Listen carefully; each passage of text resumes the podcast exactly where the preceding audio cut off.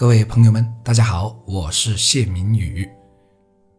保持积极乐观的心态是不容易的，尤其是在困境的时候，可却是十分重要的，因为它将决定着我们会成为一个怎样的人，过着怎样的生活和人生。其实，我们的人生过得好不好，就在于我们怎么看待无数的不如意之事。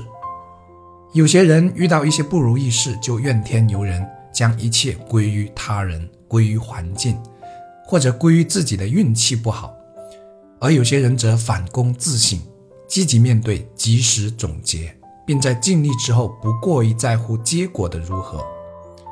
这两者过着的是两种质量完全不一样的人生，而总是在原地踏步而没有进步，甚至越活思想越狭隘的，往往正是前者。我相信没有人的人生路是一条笔直的直线，何况如果没有路上的坎坷和艰辛，怎么会有到达终点的成就感呢？人生只有通过不断的磨砺、不断的摔倒和站起，才能越来越精彩的。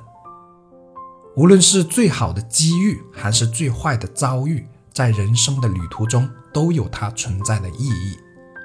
很多当时看起来的绊脚石。到后来回头看时，大多数会变成路上的垫脚石。关键看我们怎么去解读。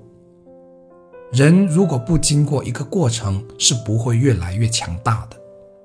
所以，无论当下有多失落，无论今天有多迷茫，都要回到积极乐观面对的正道上。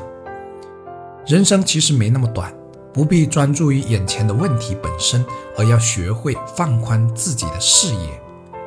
不好的情绪，我们每个人其实都是有的。我们要接受有不良情绪的自己，但这不是我们的重点。